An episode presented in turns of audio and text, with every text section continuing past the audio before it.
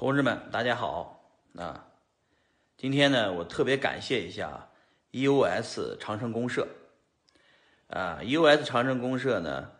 这个支持我们啊，比特币上帝来竞选这个 EOS 的超级节点，还有波场的超级节点啊，那个非常感谢啊，这个社区的支持啊，我们呢看到 EOS 长城公社呢，呃，才刚刚启动。但是团队呢，这个执行力很强，已经建成了二十一个社区，啊，呃，也这个希望长城公社呢继续努力啊，争取呢在这个，呃，这个这个社区越做越大啊。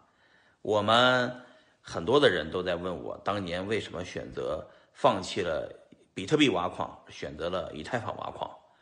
呃，我呢跟大家说实话，就是因为来了趟美国。那时候来了美国，呃，接触到了以太坊啊，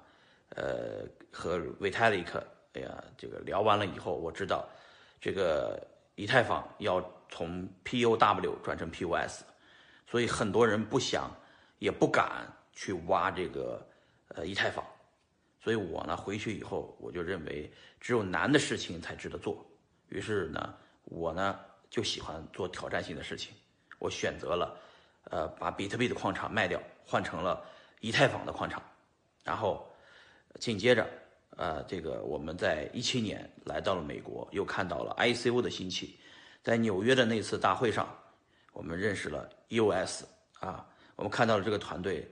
这个当年在这个美国的路演啊，这个会场，我我们跟创始人啊聊了一下，我们认识到了他们做的这个 Depose 模式是一个创新。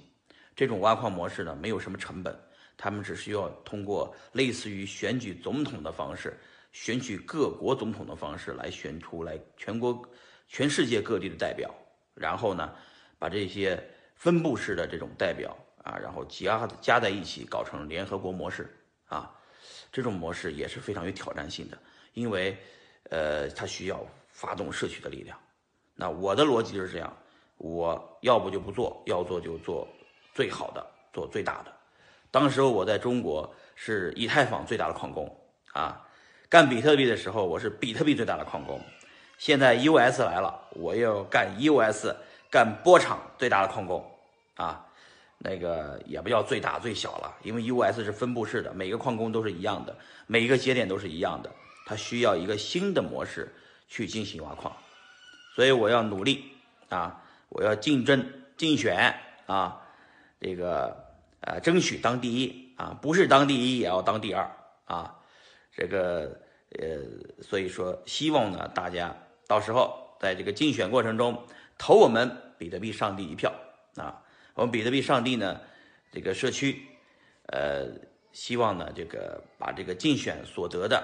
这些呃 EOS 啊，通过慈善的方式捐给整个社区啊。我们社区里面那些需要看病的、没钱的、等躺在手术台上就差手术费的那些人，我们把这个我们的所得啊，都空投给大家啊。这就是说，利用 EOS 波场，整个这个虚拟货币市场上的无数的炒币人的贪婪，所塑造了一个币价很高的币价，再通过我们的慈善系统，把这种贪婪变成一种爱心啊。而且所有的慈善捐赠的过程都是这个呃透明公开的，而且没有国界的啊。